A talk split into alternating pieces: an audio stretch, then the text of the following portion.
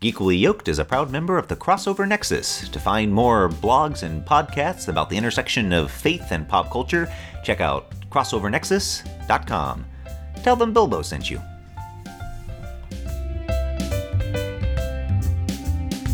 So many ways to say I love you in different languages across the land.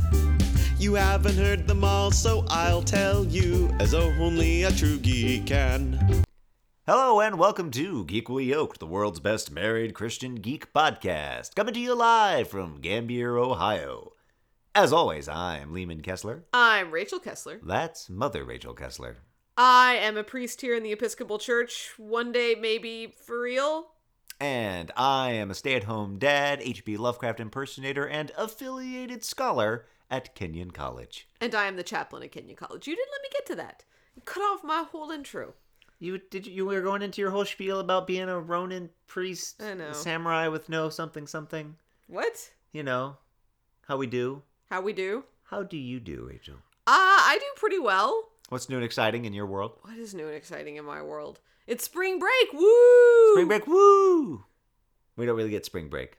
Well, no. I mean, it's it it's just means there's- really quiet here. Yeah. This is this is when uh, the town becomes a little ghost townish. Well, when you consider that the student population comprises about 150% of the or, or like the the student population is 150% more than the population of Gambier, So essentially, we are now at forty percent of our normal capacity. something like that. Yeah. Gotcha. Yes. As they leave Brigadoon to go off Pretty to, uh, into the world. to sadly still use Yik Yak and talk about how they wish they were back at Kenyon, even though when they're at Kenyon, Kenyon all they do is Yik Yak about how much they hate Kenyon.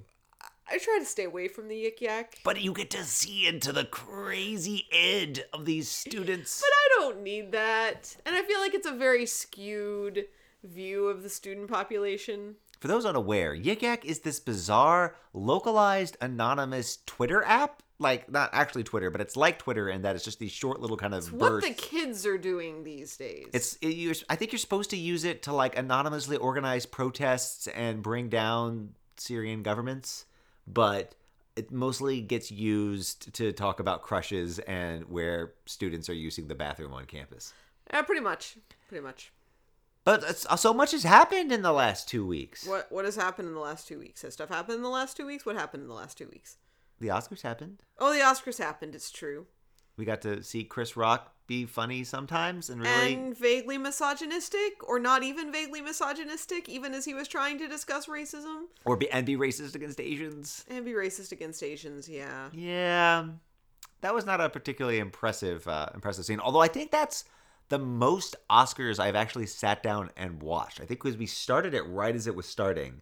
I went off and I went off and did compliments, so I missed like an hour of it. Oh, that's true. I I watched it. I think I think I stuck around until Leo won his award. Spoiler. Uh, I don't I don't know if I caught best film or best director. Uh, but what we did get to see was we got to see the delightful Brie Larson. We did win her Academy Award for Room. And then we went and you you did your thing you do where I did my thing I do where like I obsess over something for about five days. It and was- I think I got it out of my system now. it was it was I, I remember the one that really just impressed me was we went to see I think Iron Man three and you saw a trail you saw the trailer for Hunger Games. oh, that's right. And then I went and read all three of them and in like a weekend. yeah, and that was hardcore. I just I get I get fixated on things. You do get fixated on things. So I read Room and we watched the movie and I watched a whole bunch of interviews. You watched the ca- every YouTube every interview? YouTube interview with the cast and crew that I could find. Um, because I get fixated on things. yes, And that did like we had already sort of thought about this conversation topic for a Geek with a Yoke podcast, but um Room actually made me think about this even more. a little bit, which has nothing to do with the. Pre- so, if you are not familiar with Room, it is intense Yes. a little bit.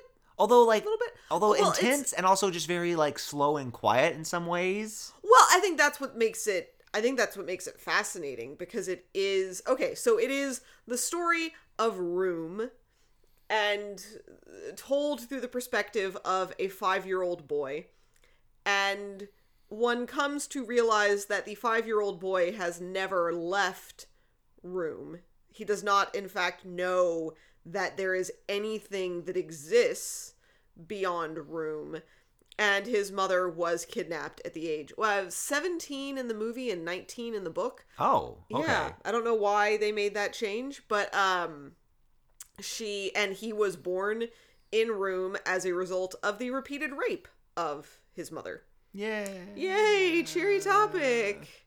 Um and the book is actually like the book in some ways the movie is harder to watch than the book because the movie you see a lot more the difficult material is more overt in the movie whereas in the book it's very much you are only seeing the story and what's happening through the eyes of a child who does not understand why it's so like Awful. awful um so in a weird way you're sort of shielded from some of the more uh gruesome aspects of the story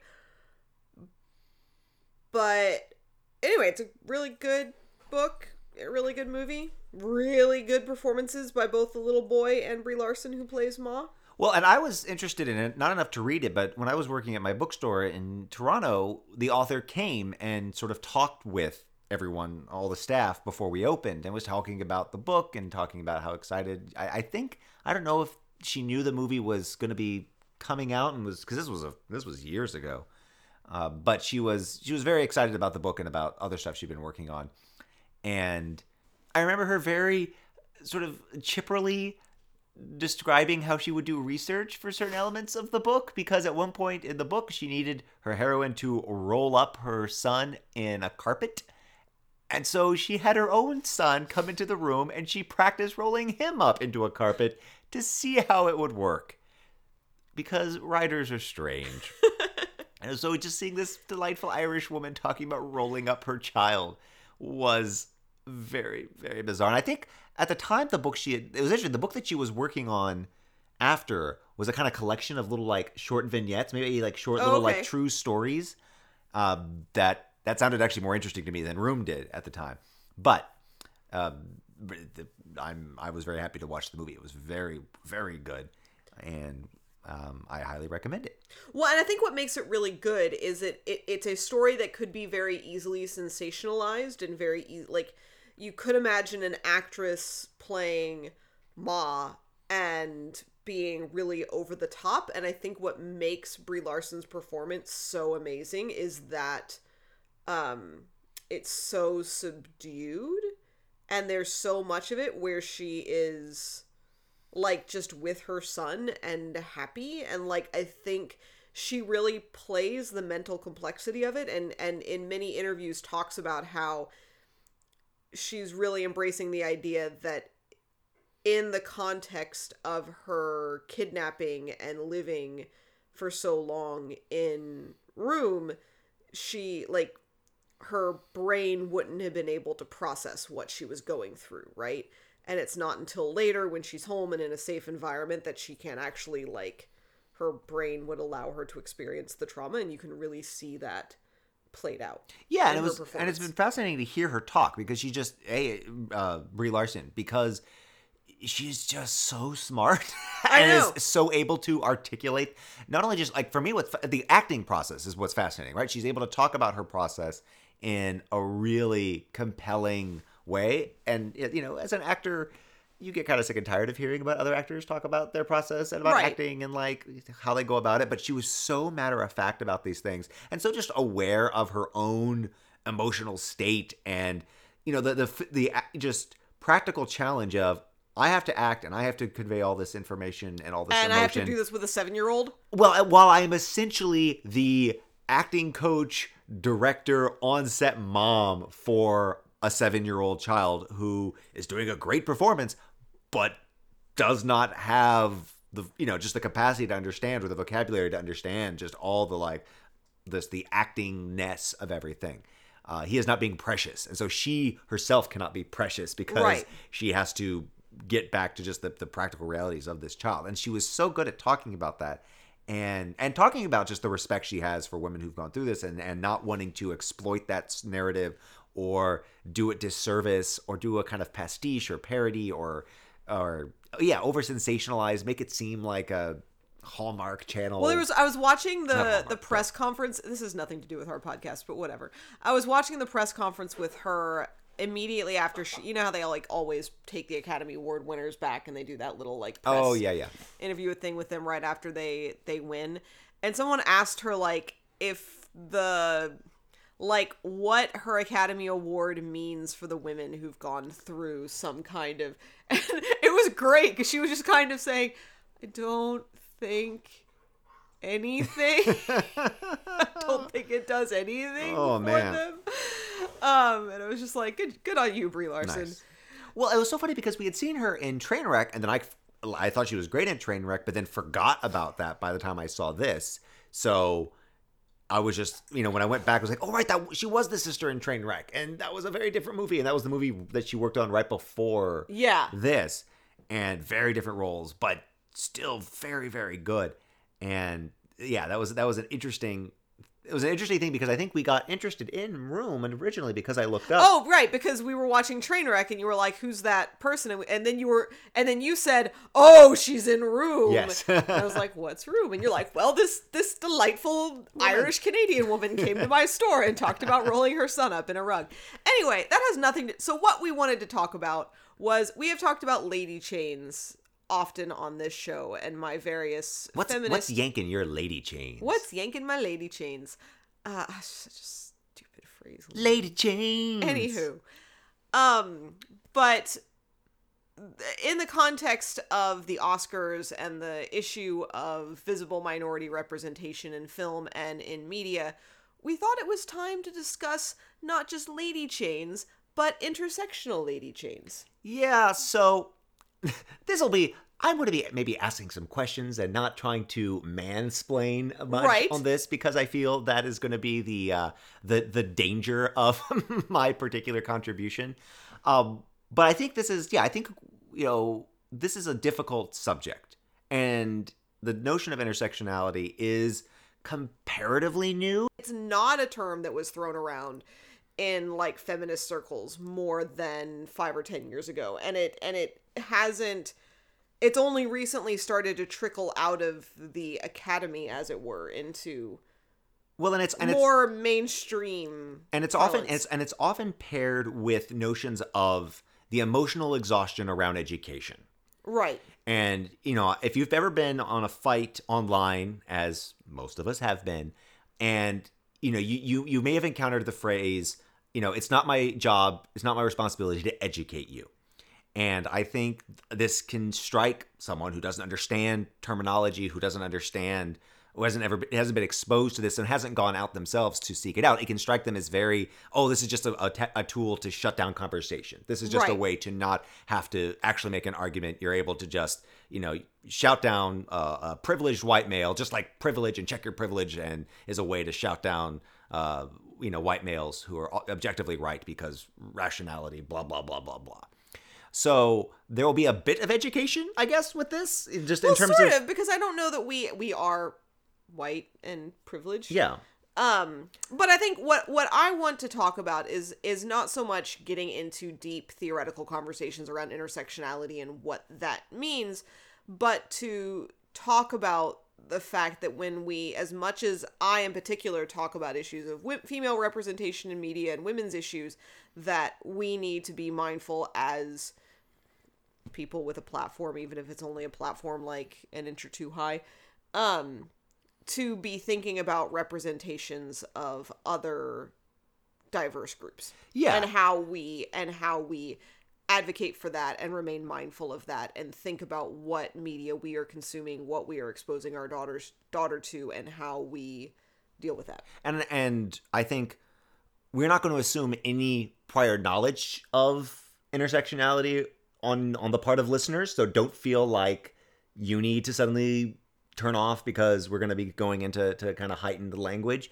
Uh, but we do also want to emphasize that we are not experts in this. We are, you know, I think people who consider ourselves very open to to feminist and ideas of diversity and um, trying to trying to just have maximum empathy, right? And trying to be aware of privilege. You know, I think, you know, that's, I guess, the first sort of hump is we do acknowledge notions of privilege. Not everyone does. Not everyone who listens to this probably does. But, you know, I know that coming from my background, just education wise, and what opportunities I had access to, and just, I grew up in, well, I grew up in West Africa, but then I grew up in the South, and I saw just what being a white male in the South afforded me compared to other people. And that may not be your experience, and you may find notions of privilege to be offensive to you. And we, we hear that and we respect that. But understand, and I think that's kind of the, the base level we're coming from. And so, do you want to explain the idea of intersectionality then? uh, I don't because I don't want to, I will wind up mansplaining it. Oh, well, I mean, as far as I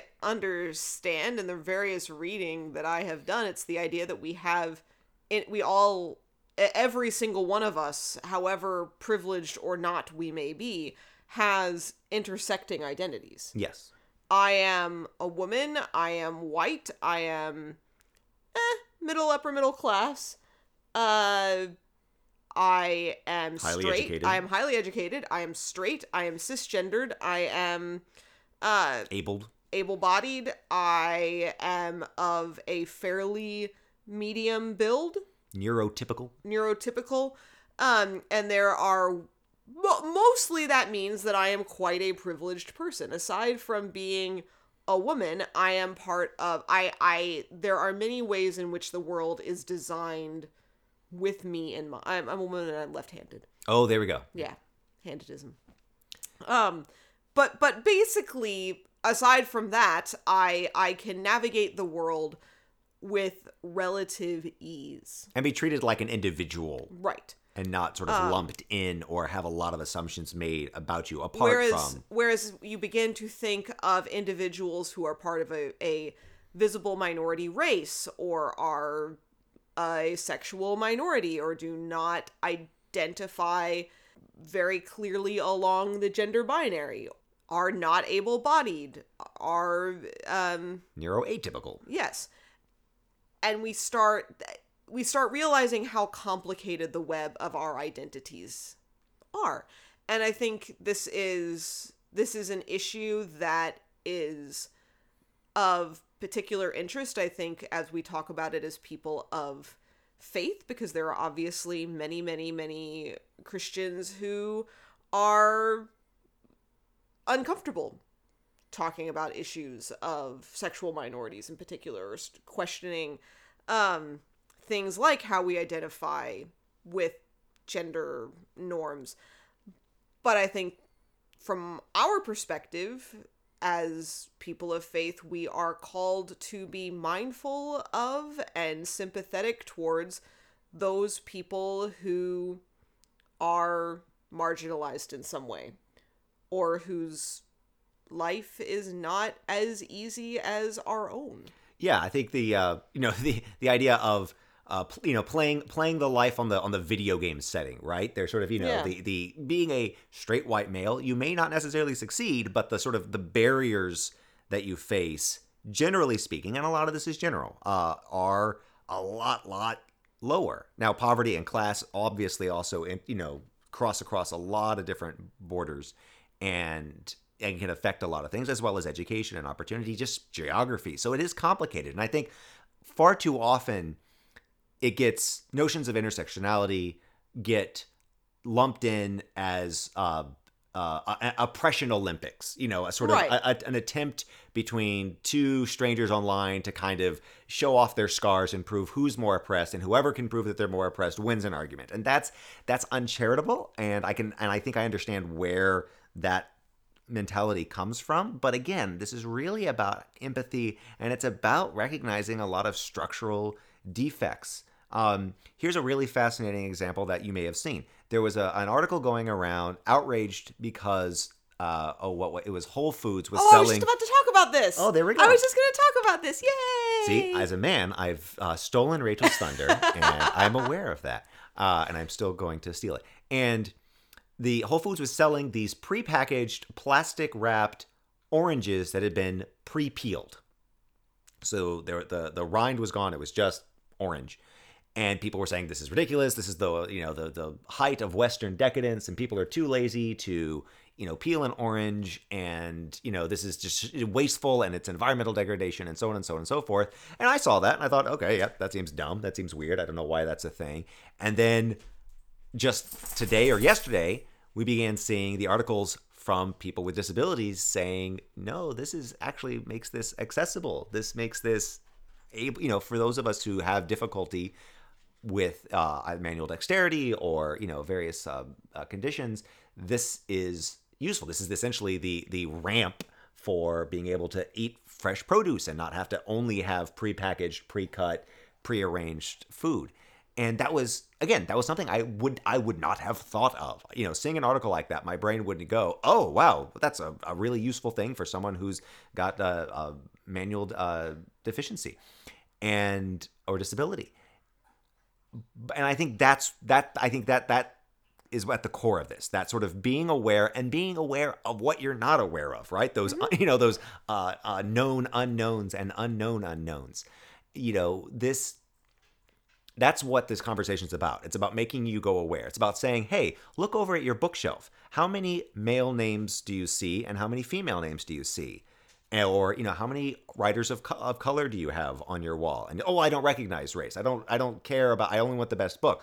But, but if you actually look and see that you've only got George R. R. Martin, Neil Gaiman, J.R.R. Tolkien, and other, you know, white men, well, there's a problem. What does that suggest? What does that mean? You know, is does that mean oh you're a racist and you only you're you're going out of your way? No, but it might mean that you are only seeking narratives that are comfortable to you on a subconscious level, or you're only or, being sold. or, or that You're only there being are sold. there are structural things in place in our Yeah. culture that make it a lot easier for white male authors to rise to the Precisely. There's and, the and there's a lot of it, and I think so. Uh, as a, uh, a friend of ours, uh, and I believe even uh, yeah, I think it's uh, Amanda's uh, godfather pointed out, the '90s did a really good job about making us understand. think think that racism could get solved. Well, no, ma- it, it did a good job of telling us that racism and sexism are bad. Oh, They yeah. are objectively bad things, and we internalized that message.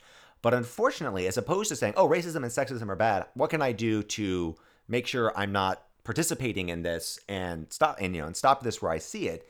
Instead, it created this level of shame so that if anything sort of pricks at our sense of self and someone says, oh, that, you know, the fact that there's only male authors, that's actually kind of sexist or that's an example of structural sexism. Uh, You know, my brain translates that that person just called me sexist. Well, I'm not a sexist. I love my mother. Uh, and then you get defensive and you start, you know, shouting down the conversation as opposed to going, "Oh wow, that is weird that I only have dudes on that shelf, or I have dudes and Lois McMaster Bujold." So uh, you know, and then you start thinking about what you consume and and and start thinking about okay, well, here's companies that actually try to have diverse voices. I have a great friend James Nickel who does uh, book reviews, and he is very conscious about reviewing, you know, fifty percent male and and female authors. And Sort of like. Justin Trudeau, who is big on getting 50% female cabinet representation. James James may even be better. James may be slightly over just Okay. to uh just to mess with people. Uh, but he has to do it consciously. And you know, everyone else says, "Well, why do why does the pressure have to be on me? Why do I have to burden myself? I should only read the things I like. I should only go out of my way. I'm not sexist. I know I'm not sexist." But again, you there is work involved and privilege you know requires work to overcome and that's again the hard thing especially if you have not accepted that notion but it's also incredibly important This is really interesting because I was really not expecting this to be the conversation we were going to like I was not actually expecting this podcast to be like a, a breakdown and explanation of intersectional feminism. I just thought that like we were going to talk about issues of diversity and representation in media.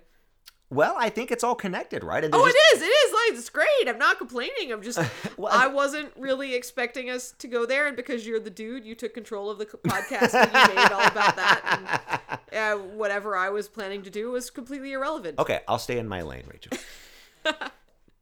I feel like we went on a whole thing about Room and how Room set us on this topic. Well, because we never know- actually explained Yes. why. Yes. Which is okay. So Room is off, and the movie in particular, race is never actually specified in the book. So it's interesting things about us that we. Like Hermione Granger. like Hermione Granger exa- or um Rue in the Hunger Games. Oh right. That was a big thing. Um when the internet exploded because Rue was cast as a black actress in the Hunger Games. And if you actually go back and read the Hunger Games, you realize that it's, you know, she probably there's a good case for her actually being black in the Yeah. book. Um so Room was interesting, especially as I was reading the novel. I was like, oh, you can tell that this was written by a woman because there were just so many background female characters, right? Yeah. The um the police officer that encounters the little boy and hel- ultimately is able to just do a tremendous amount of detective work to figure out where the mother is. Um, the doctor in the hospital and just various professional people that she encounters are women. And I was like, oh yeah, you can tell this book was actually written by a woman. But then I realized beyond that, it was interesting that there were characters who had names that suggested they were definitely not white. Um, like the guy that uh, when the boy escapes, and the first person he runs into is a man named Ajit. Yeah. Uh, and the officer who, uh, the police officer who ultimately finds the mother is uh, Officer O. Oh okay. Um, and so I just thought it was interesting that not only were so many of the characters women, but there were also a number of indications that suggested a a sense of racial diversity It was not all O'Malley and as Smith. well. Yeah.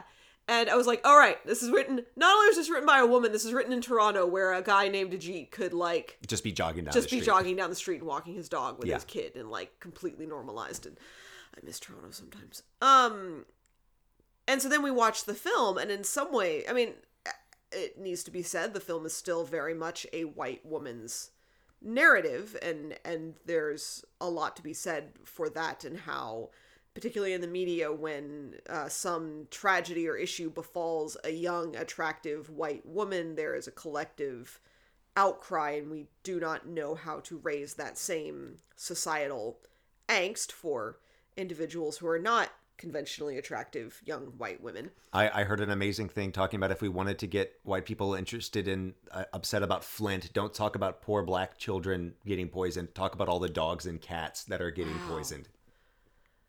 Okay. Um, so I think we name that up front, but at the same time, when you actually watch the movie, I, I it was funny because I first noticed it at the um in the film when the kid it runs into the guy out walking his dog. It is just a a random white guy, and I was like, that was clearly. I, I think I even said to you like that was clearly not a white guy in the book. So it was interesting how you know that got changed in Hollywood, especially since the movie is clearly set in Ohio because the guy has an Ohio license plate. Um, and admittedly, Mid Ohio is not the most racially diverse part of the country. No. Um, but then there are still the police officer that encounters like that that comes to his aid is still a woman of color. The the there is a I, I believe a black female doctor that they uh that that is first like the first uh, attending physician when they come into the hospital and the psychiatrist who works with them throughout a huge chunk of the movie is like clearly a um middle eastern south asian Yes. dude Non-white person of color. non-white person of color um and again that's completely normalized in the background of the film and i think that is it should not that should not be remarkable and yet it is and again i was watching the the initial like q&a in tiff and it was like this is our canadian actor this is our canadian actor this is because we filmed this in toronto and i was like all right diversity Yeah. i remember diversity Well, and it shows, and it shows to some degree for all Hollywood's problems, but it does show, like you know, where we've come. You know, this is not, you know, Harry go Miss Harigo Rightry in. Well, no, and know, they're, they're, these are these are people these are people of color depicted in professional, educated, very positive roles. And I mean, I think it's significant that that arguably the hero of the film, the police officer who like refuses to get you know because basically like the kid gets out and he's never spoken to another person aside from his mother before so he's like he forgets everything that she's said to tell them about who she was and he's afraid and so like this police officer has to do a tremendous amount of work to like piece together from the monosyllabic answers this kid is giving about how to find the mother um i mean it's, it's tremendous and that is a woman of color Yeah. Well, and again, it's not that, and she's also not like the sassy black cop, or she's not, you know, the the. There's no, def, you know, those those standard awful sort of cliches or tropes. That's that, and that normalization is what's important. You know, there's no tokenism. It doesn't jump out at you. I mean, it's sort of sad that the normalcy kind of jumps out at you, Right. but and I think because we were already sort of thinking about this uh, in in light of the Oscars, in light of a lot of conversations we've been having. Um, but yeah, that's the thing, right? It's just it's that creation of normalcy so that everyone can be an individual. Everyone can just do their thing and not have to perform their race, perform their gender, you know, perform their sexuality. so we've also been listening to hamilton We've been listening to a lot of Hamilton because I finally well sat we had down. to we had to go to cleveland the other day yes, we, we, we were driving to Cleveland, and you you had bought the soundtrack. Well, I, I I had gotten the soundtrack I think with a gift card that that I got for Christmas. yeah, And I so I got it on iTunes and I'd been but like it's fairly long. it is long. It is long. And so I just hadn't been able to listen to it all in one go. Like I'd I'd been listening to a lot of the songs, but I, I hadn't just like okay, I'm gonna sit down and spend two and a half hours listening to Hamilton now. But when you're trapped in a car on the way But to when Cleveland, you're driving to Cleveland, you just listen to Hamilton, and um, that I mean that also raises really in so like it's interesting. We call this intersectional lady chains, but really I think we're talking about examples of how of of media around right now that seems to be pushing against a lot of the issues with diversity and representation. Oh, yeah. because I think what's fascinating about Hamilton is that it is the story of the founding fathers of the United States of America, but there's like. Are there any white people in the cast? I'm sure there must be one white. King person in the George, who has King the one, who has the one Yes! song that I am obsessed with because I'm a white dude, so I, I gravitate towards the the the, the white La male da character. da. That's my Um, ringtone now. It has finally replaced Too Many Cooks.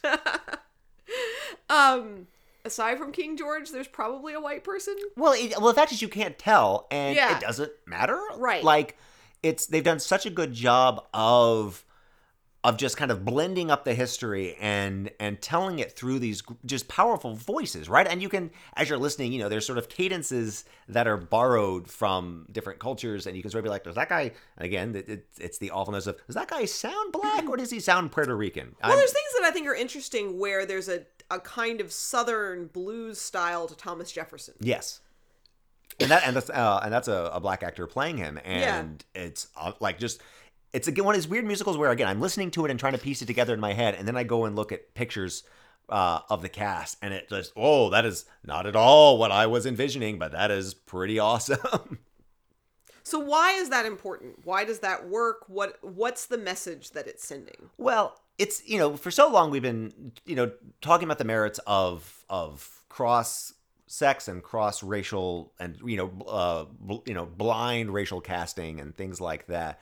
And what's fascinating about the way that Lin Manuel Miranda has I think it's very specifically, and I think it's it's he's he's it's a conscious decision, right? I don't think he just held auditions Right. and it was like, okay, well, you're the best for this part, blah blah blah. I think he had to do a, you know, he had to lean in Yeah. and really think about, okay, I want this kind of voice, and let's see what a Black George Washington does, and let's kind of, when you know, we're doing when you're dealing with music that is very hip hop, that is, but a, but a sort of melange of different kind of of uh, music that comes from a lot of different uh, racial divides in America you know the the women all have this kind of great uh 90s kind of destiny's child vibe at times Yeah. Uh, but not all of them even though the, even they have like diverse voices. You know angelica sings very very differently from eliza. Right. and and i think getting a, a, a large swath getting asian american actors getting uh, hispanic actors uh, getting just folks where you don't know, and it doesn't matter. You know, I think really gives you this great swath to play with. And it talks about this is not just the story of white men right? Because for so long i think there's this idea of oh you know the history of america is the history of white men stepping on on the the browner races of uh, the country and i think that is obviously very true but that then makes it there's the white history and the black history and we have a specific little black history month where we talk about george Yeah. washington carver and that's it but it's all of our history you know it's it's um I, I remember listening to this great uh, lecture series about the Civil War, uh, the the Professor Blight series, and it was amazing because it wasn't just the story of the politicians and the generals and what have you; they were there, but he kept reminding you that Black Americans were part of this and slaves were part of this, and not just as kind of the victims being rescued or as Right. passive objects, but they were active participants and they were heroes and and protagonists in their own right and that's also really important uh, when we look at history and we look at how do we you know recapture history and and play with it while acknowledging the role that white supremacy has played in american history uh, but also recognizing that it, the history doesn't just belong to white men. Even though you know white men were in power even though white men you know controlled money and wealth and armies there was still women and black americans and asian americans all working and fighting and loving and making mistakes and being more than just caricatures You And- you made a comment that Hamilton was your America. yeah And what is what do you mean by that? Well, you just listening to it, it's a it's because I've been hearing a lot about how, you know, this this is not a cynical look at the founding fathers. This is not, but it's also not this kind of hagiography, this sort of just embellishment and you know, in absolute awe and praise of the founding fathers. And it's a very patriotic musical. Like listening to it as an American, you cannot help but feel pride at what you're hearing. But what you're hearing is messy. It's not just oh the ragtag rebels were, you know, you know, saved the day and defeated tyranny. It's there was compromise and there was violence and there was you know hatred along class lines and along racial lines and and it's messy and dirty but beautiful. And you see these personalities and you see these people as people not gods not monsters but people. And that's my america. You know i, I for all that you know i sort of rant and rail about you know the problems of america this is still my country and i get mad when I see America not live up to its potential and not welcome in Well, refugees in need or yeah. not try to help those who who need help uh, the most and the disadvantaged or you know use its profound wealth to massacre or torture or, or to see people Well- defend that. That's why it's my America. is that then the heart of intersectionality? A I white mean- dude over talking a woman. Yes, pretty much. Um, but I mean, the idea that our hum that our lives are messy and complicated, and our identities are messy and complicated, and to see the world only through the lens of the most privileged voices and the most heard voices, namely, uh, the voices of white men, or in feminist circles, the voices of white women, overshadows the beauty and the complexity and the messiness of our human selves and to expect people from less privileged backgrounds or minorities to somehow conform to the narrative of the most dominant voices overshadows that messiness and that realness and that that richness and that diversity. Yeah, I think it speaks. I mean, it's funny that you used room this as your sermon. I did. This room was my sermon this morning. But you were speaking to that sense of messiness, and you, you comparing it to the prodigal son and a rejection of an easy story for a messy but more beautiful story. Mm-hmm. Well, yeah, I think messiness is more interesting and messiness is more real. And I think the more we can open up and invite that richness and that diversity, the better our stories are going to be. Right? So, like, right now, I'm reading, uh, I- I'm trying to read more world. Uh, I'm reading All the Birds in the Sky, the new book by Charlie Jane Anders, who is a trans woman known mostly for writing on the website IO9, which I assume if you are familiar with this podcast, you are familiar with IO9. And it's I mean, I don't. Like, there's nothing in the book that screams, "Hey, hello, I'm written by a transgender woman," but it just. Uh, and it's not like I'm not saying it is the best science fiction novel I've ever read, but it's there's just it's different. It it has like it's just it has a fresh tone to it. It has interesting references to the world. It has it just it is it is a little bit different than most of what I read. But just like reading Octavia Butler a few weeks ago, right? Like I'm not saying Wild Seed is literal. Uh, apparently, the Parable books is like the Parable of the Sower, Parable of the Talents is where like Octavia Butler really shines. I'm not saying like Wild Seed was the best science fiction novel I've ever re- read, but it was definitely different and and achieved something different than other science fiction novels that I have read. Do you have a sense for why the conversation has so shifted in the last few years? Like why how intersectionality and how these conversations around intersectionality have have Have you not do you not remember my my blog about moving and microaggressions? Uh I I would I would like to hear more. Um so I had this analogy about I was writing this when we were moving. And I was talking about how like there is a, a stage when you're moving where things are really fun and interesting and like physically hard but not like that emotionally taxing. Like boxing up books and boxing up like doing the initial tasks of moving a house are uh, take a lot of time and energy but like they don't destroy you. And then there's that stage when you've like done the books and the DVDs and the stuffed animals and like the things that like the bulk items that pack easily when you're stuck with those kitchen drawers that are just full I know, right? Or the office with its the tiny office with its tiny little rishi rishi knickknacks and tchotchkes or the endless kitchens. The endless kitchens and boxes and glasses that all have to be wrapped up individually. And I think there's something to that with the issue of diversity. Like it was really great in the 90s when we were first realizing that, oh, wait, we should probably have racial representation in media and we can have like the one nice black couple on Dr. Quinn Medicine Woman and like racism was solved. Um or we we had a black captain of was he didn't even start out as the captain No, of a no, starship. he had, to, he had to work his way He up. He had to work his way up. um, we eventually had a black captain of uh, A Star Trek. of a Star Trek, and racism was solved. We did it. We had a black doctor on Babylon Five. Good job, everyone. we had a female captain on Star Trek, and the first thing she did was, was get, get them lost. lost. I know. Um, but I think that was that was in some ways the heavy lifting and what you were talking about. We we realized that racism was a bad thing. And Yes. that we probably shouldn't be racist, and that no one, like, w- what has changed in the world today is that no one will actively admit to being a racist. Well, Well- and the ones who do. No one takes seriously.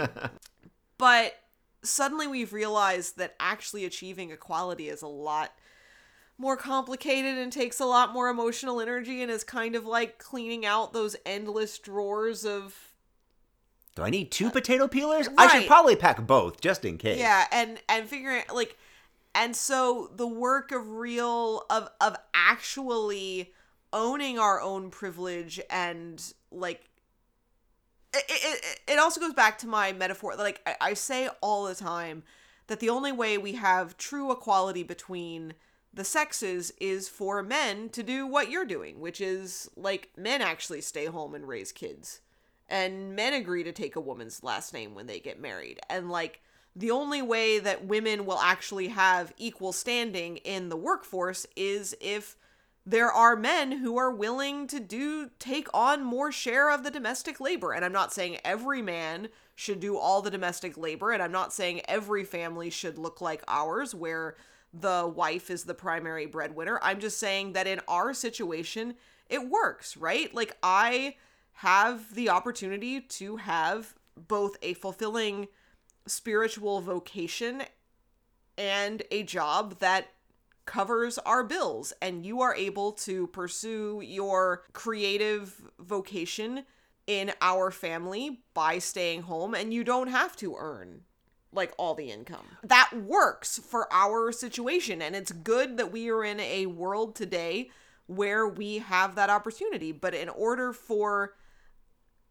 I think in order for more women to achieve real equality, it's going to have to be a give and take. And it's not just about expecting women to lean in. I hate that phrase so much, but it's going to take some men leading it, leaning in domestically and in parenting responsibilities and taking paternity leave and expecting it can't just be about pushing for maternity leave. It has to be about pushing for men to take paternity leave as well and to expect men to take time away from work to raise their children as well as women. And i think when we apply that to racial diversity there is something very very very similar that we as white people in a society that by and large significantly privileges white voices it's not just a matter of of raising up more diverse voices or raising up people of color, but it actually means we need to step back and and we are going to have to realize that we can't just can't expect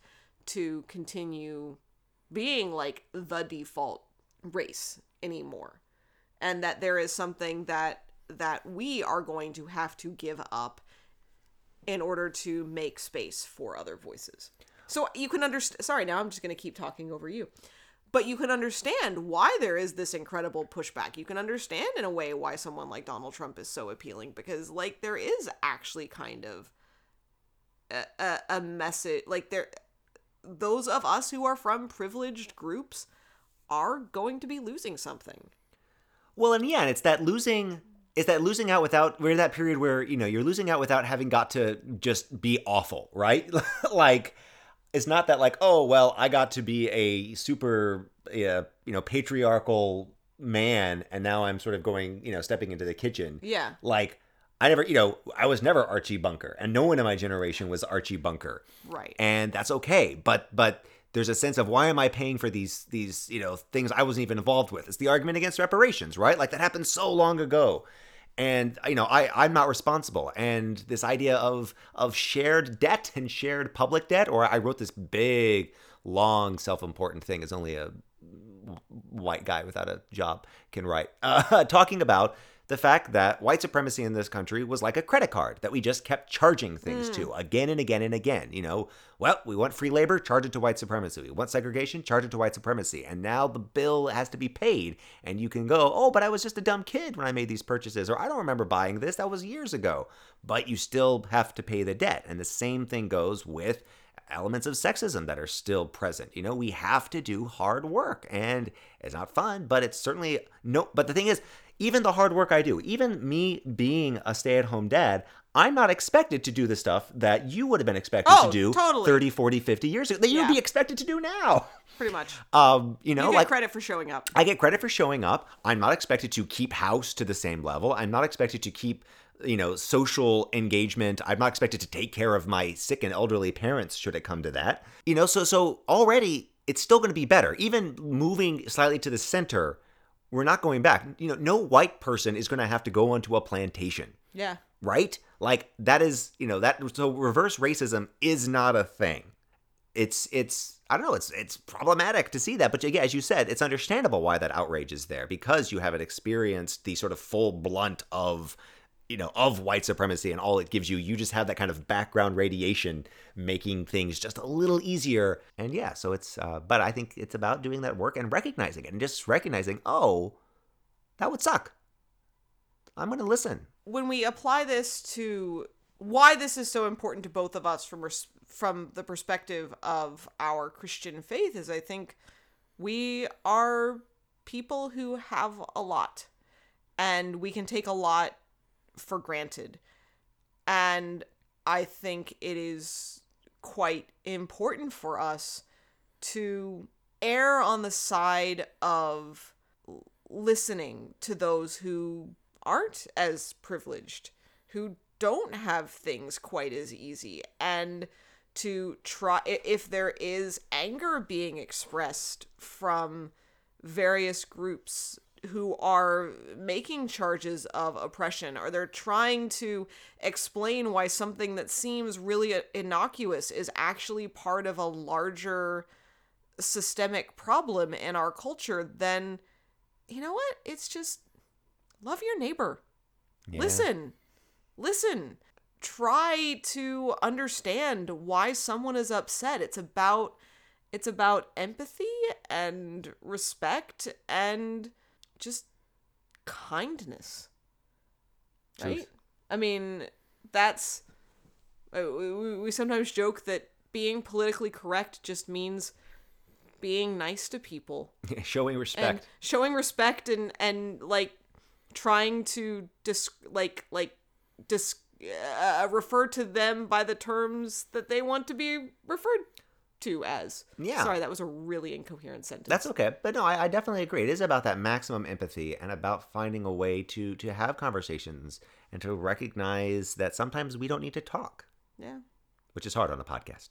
Exactly. And I think we, we may continue to have differences and and will continue uh, I don't think that it's not about that, but it's about it's about at least trying to understand where where other people are coming from. Just like we're sort of talking here about understanding why there is that unrest in a huge center of the pot like why so many people have have trouble with this. I mean, I think that that conversation about that this is where I think the challenge is to us that that conversation about empathy and listening extends to understanding why there's so much anger about this as well. No, it's true, and it's And it- while still calling it out. well, and it's it's made complicated as as groups co-opt the language of oppression, Right. And Oh, and that's you know like I don't I understand where MRAs are coming from. I just don't. It's not historical and it's not accurate, and I I will limit how much of them I have to listen Yeah. to.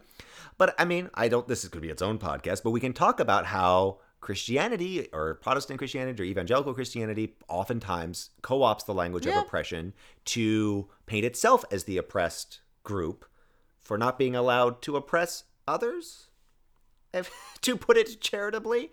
Uh, an amazing example being that ad that was put out that that was you know sort of soft music and teenagers talking about how yeah I just I was afraid to to come out and tell people I didn't want to be judged but Oh, yeah. I just I, I didn't know what my friends would think, but finally I, I just I have to come out and, and say it. I oppose same sex marriage. And it was this, you know, so perfectly matching the like, you know, young gay student coming out or talking about the pain of coming out, but coming out as someone who opposes same sex marriage in like the same way and in the same manner. And you can understand that, but also realize that that's not quite the same thing. And I'm sure they would say, no, it's the exact same thing. And now you're, you know, showing your intersectionality and being bigoted against me and not, and you're not making room and you're not staying in your lane. And that's where this gets really dicey. But I think there is a lot of work and it does involve educating yourself and it does require trying to just be honest with yourself. this ended up being a really uh really intense podcast. We didn't really talk about a lot of pop culture, but that's okay. Maybe we'll have to do a follow up. We saw a, a fun Simon Pegg movie. We can talk about that next We time. did see a fun Simon Pegg movie. There were no people of color in it. Were there any people of color in it? No, there were no. It people was of color. England, which has a very large non-white population that didn't make it into the movie. London, London in particular. Oh, well, there you go, folks. Ba-da-ba, ba-da, Hamilton. Woo. Uh, we will uh, be back uh, in uh, Thank you for indulging our rants. uh, we'll be back right as uh, Holy Week starts up. So uh, Good times for good all. luck with your. This is a good Lenten podcast. It's you know? This is this is looking into your soul and and giving give up privilege for Lent. Well, listen, right? yeah.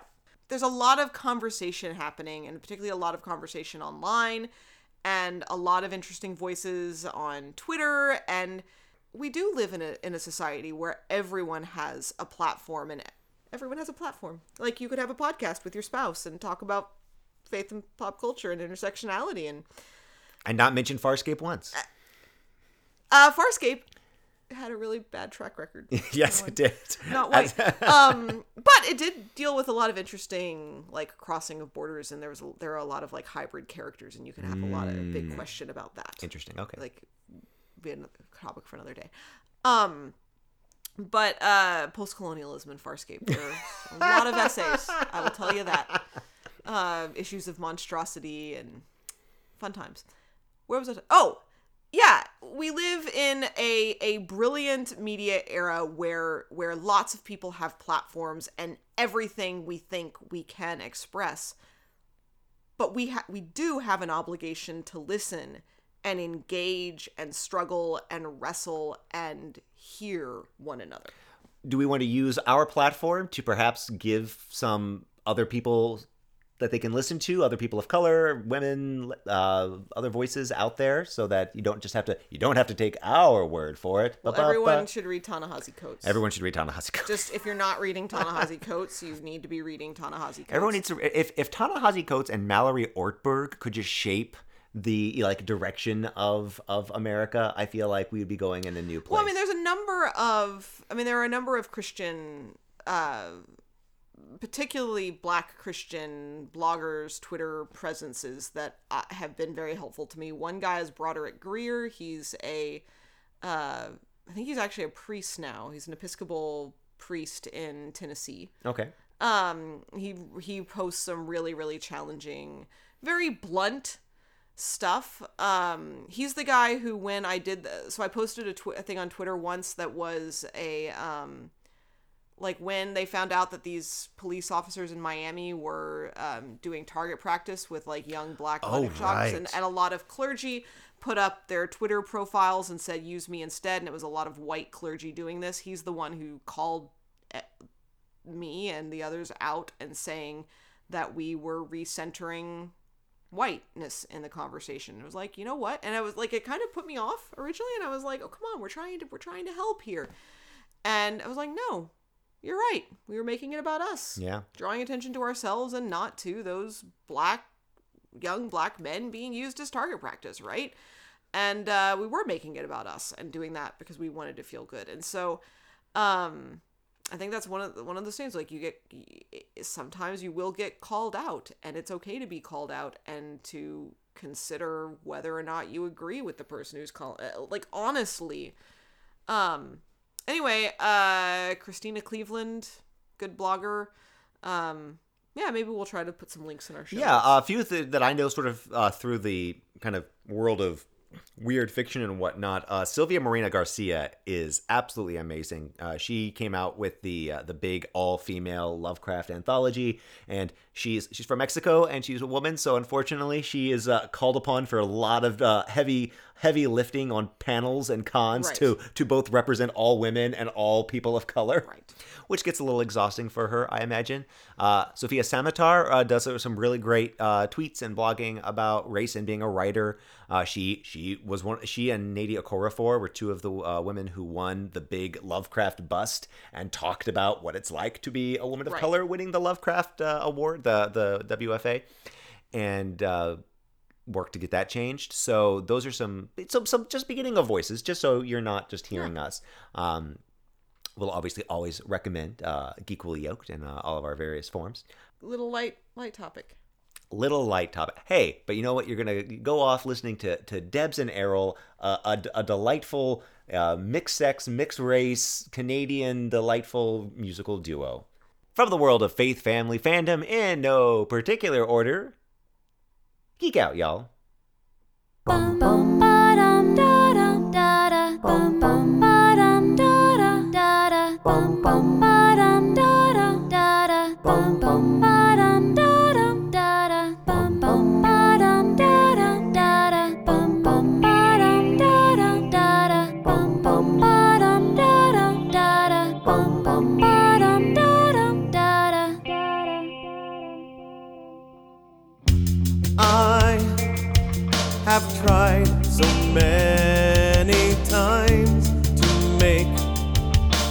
song for you, but I can never seem to find a tune unique and new. So I sit and think and really rack my brain. But all the songs I write just blur and start to sound the same. I would love to write a song that has that sense of joy you give to me. But all that ever seems to come out are simple tunes from the mid 80s. I want to sing for you.